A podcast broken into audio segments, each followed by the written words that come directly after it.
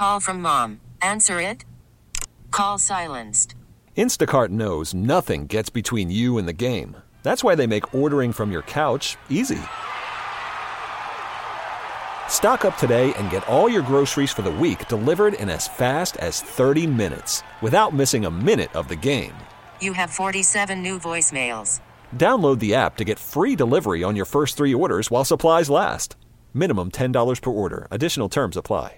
Presented by T Mobile, the official wireless partner of Audacy Sports. With an awesome network and great savings, there's never been a better time to join T Mobile. Visit your neighborhood store to make the switch today. Sitting down with us here on the home of the Cowboys here with Sean, RJ, and Bobby in the A number one air hot seat, the Dallas Cowboy legend, Daryl. You guys told me that. Moose. I'm sure that doesn't get old whatsoever. Moose Johnston on 105.3 The Fan. How are you? Good, good. How you guys doing? Well, we're kind of embarrassed. Every year we come here and, you know, we're previewing mock drafts and Oh, right. not talking about Yeah. America's team playing this game. So My, here apo- we, my apologies. Here we are again. We got to put up with it from Yeah, all know, these right? Philadelphia and all these other stations. Well, they're not Welcome- here, right? You know, they I don't they, see they 'em. don't got anything to talk about this year. That's true. They were sinking like a stone at the end of the season. Yeah. Well, that's us. We're nobodies. How do you deal with it when they're like, "How about them Cowboys, Moose?" We still Well, got where- five. We still got five. Still got so, I mean, you got to start there. Yeah. So that, that quiets a lot of the conversation down. There's a few teams that can continue to banter. Right. But that eliminates about, what, 27 teams? Yeah. So, you know, pipe down. And then uh, it, it just, it, it's been hard. It, I don't know why they can't get over the hump. Um, you know, I know the expectations were high coming into the year, uh, the way they were playing at the end of the season. Uh, you know, what are we? Three consecutive 12 and 5 seasons, uh, tw- or 12 win seasons, Yeah. and, and still not getting beyond the divisional round um, is, is very frustrating. Uh, but for me, what I saw against Green Bay was really just a team whose big players didn't play big in the big moment. And that was not everybody went to Dak Prescott, but that and, in what was going on with him and CeeDee Lamb, that was not a sack in that game against Green Bay. And and we had Green Bay. Now that offensive line got better during the course of the year, but there's no way they should have kept them without a sack during the course of the game. Micah Parsons disappeared. Um, I they got after him up front, ran the ball effectively. That was always the big thing. I, I, when you talk about box count, it's not always you know you, you'll see us on TV doing the game and they're like oh they got a you know it's they're, they're they're they're light in the box you know it's it's six versus five. Well, sometimes it can be six versus six, but when it's six smaller guys, Yeah. that's a light box. Yeah. And I think that that's where Dallas gets himself in trouble a little bit. Uh, they've got great athletes that are physical, that aren't big, but if you come out and you're just going to do that time after time after time, eventually you're going to break you're going to break them down. I want to ask you about like we're having these Dak conversations about uh, clutch, and we always argue on the show is that actually a thing, all right, on the free throw line or the big putt. Did you play with guys or against guys where you felt like when the playoffs started that they would shrink or they would raise their game? Is playoff clutchness an actual thing with all your playoff experience? I think clutch is clutch. It's just a, it, it's what stage are you on? Um, let's say you drop a touchdown catch in the end of September, and your team loses that game, and then you miss the playoffs by one game. Right. Wasn't that clutch? So something that you might not have thought was important, or we can we can learn from that experience. You don't have that opportunity in the playoffs. It's one and done. So th- th- it's just the finality of the playoffs that, Right. that increases the pressure on it. Um, so clutch should be all the time, and that way it, it, it doesn't become something that's surprising or something that's exclusive. If you're a 95% th- free throw shooter and you're making free throws all the time to win games and then you miss at the end, you know, is, is that because you weren't clutch or you just missed a free throw? Right. So it, it I think the kickers always, right? They get Right. all the blame, right? You miss a kick at the end of the game. Oh my God, you know, we got to get a new kicker. Well, I'll give you five plays leading up to that kick that there's some other guys that need to own that Right. responsibility as well. So I, I think clutch is just it, it's something that, that gets a lot of attention because of the finality of the playoffs. But to me, it's about the team, and that's where Dallas just seems to be a little bit out of sync for for us when we played and we were winning championships. Our teams were strong. I mean, the, the bond. I mean, we, we were beyond teammates. You know, I mean, we were good friends, and you know that that was what made us unique. One of the things that I saw in the Green Bay game is when Jaire Alexander pushed CeeDee Lamb, and there was no response. Yeah. That's when I was like, Could you imagine pushing Michael Irvin in that situation? And what would have happened? Alvin Harper? Uh, we walked out of the field at the San Francisco championship game in 92. I walked onto the field to an all out war between the San Francisco DBs or, uh, uh, or the San Francisco wide receivers and our DBs. They were fighting pregame. So, because you, you you talk about you know in the contrast of the game and when the clutch happens, Dak's been getting off to slow starts in these games. Like he'll have not even 90 yards at halftime.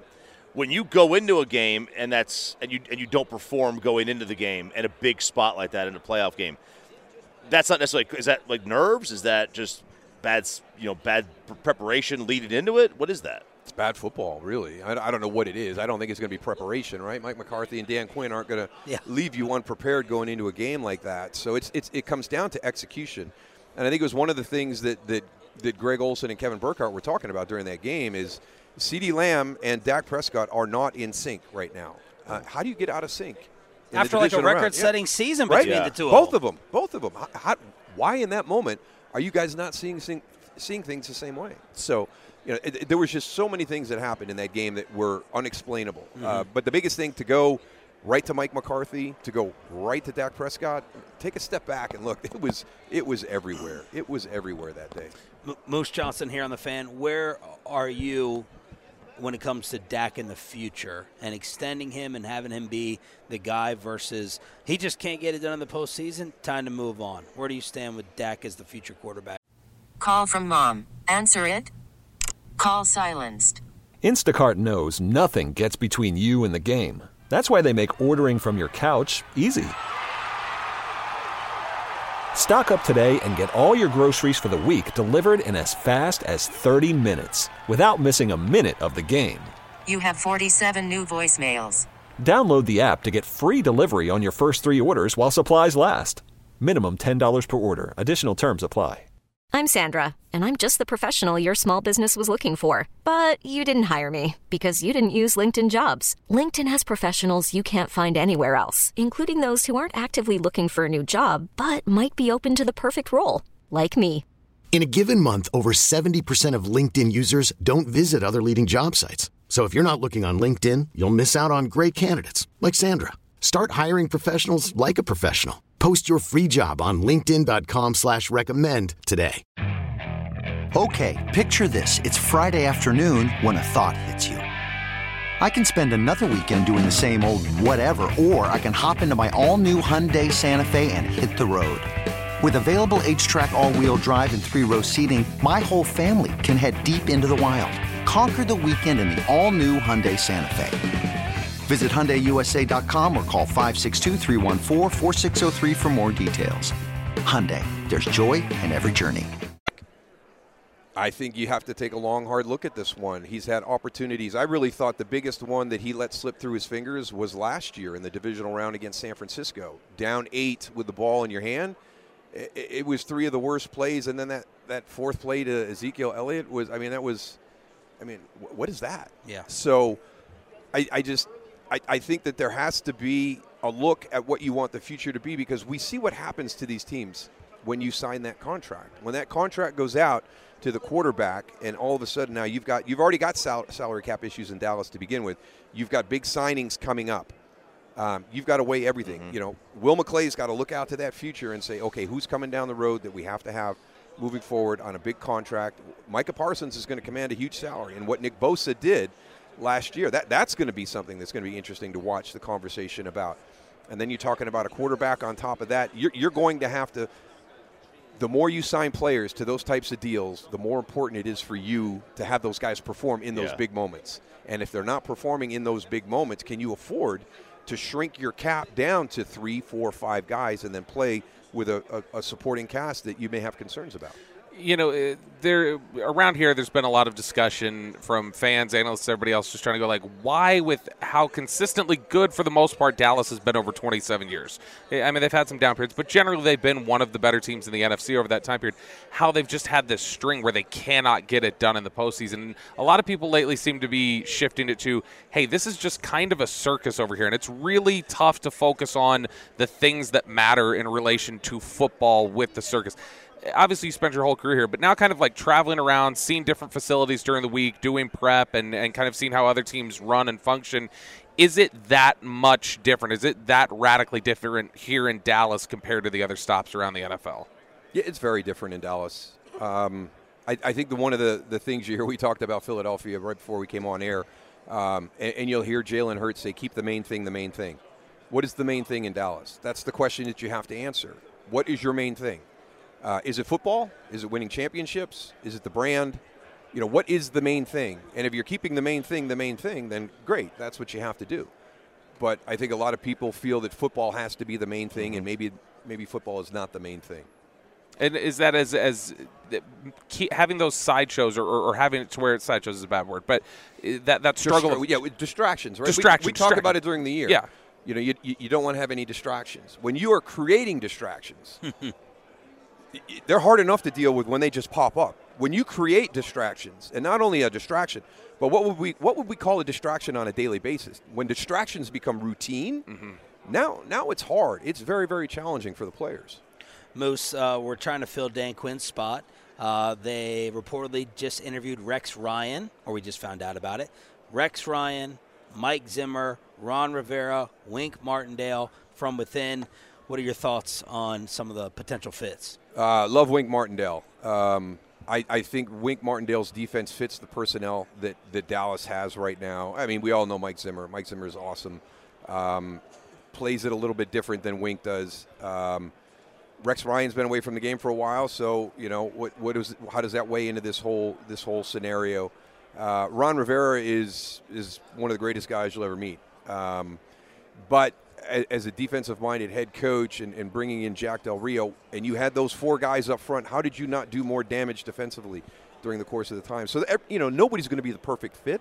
There's some good and there's some questions with everybody that you just brought up on that list. Uh, you know, but but for me, I think one of the more intriguing ones would be is is Wink Martindale because of the way he plays his scheme, the the pieces that are already in place for Dallas.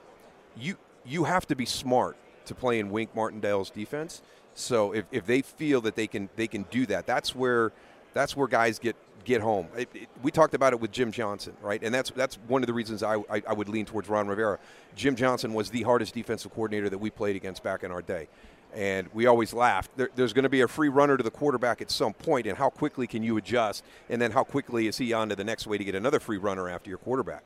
Um, and, and that kind of comes off of that tree. That, that's when you know you've got a really good defensive coach, is when you see free guys coming at your quarterback because he's doing something that you didn't expect or he's found a way to break down your protection that you were not aware of.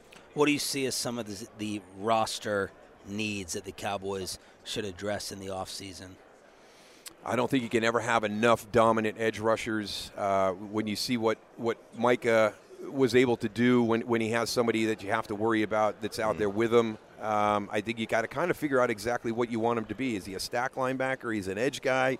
You know what? What do you want his role to be? Where does he Where does he give the defense the best opportunity to be successful and be one of those guys that that can disrupt the game? So uh, th- there's a lot of things that they have to answer internally. I'd like to see him get a little bit bigger at the second level. I know the linebacker position is very undervalued now, um, but you're starting to see teams when we get to playoff football. We hear it all the time.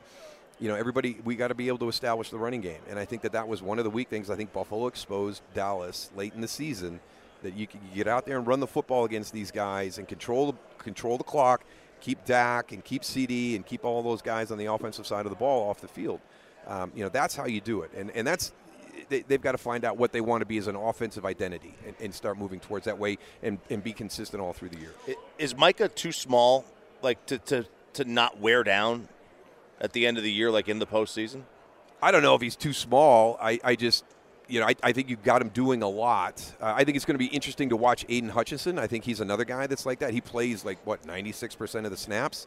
Um, and, you know, are you going to wear yourself down and break yourself down? Because you carry stuff from season to season. I mean, you, you start your yeah. first year and you're here, and then you're just uh, you're trying to maintain that whole way. You, you just never want to drop during the course of the year, and that's that's one of the areas where I think the NFL is making a mistake. They're not allowing the players to be around their facilities long enough to make sure that their bodies are ready for the physical contact and the physical stress that they're going to apply for the next 24 weeks.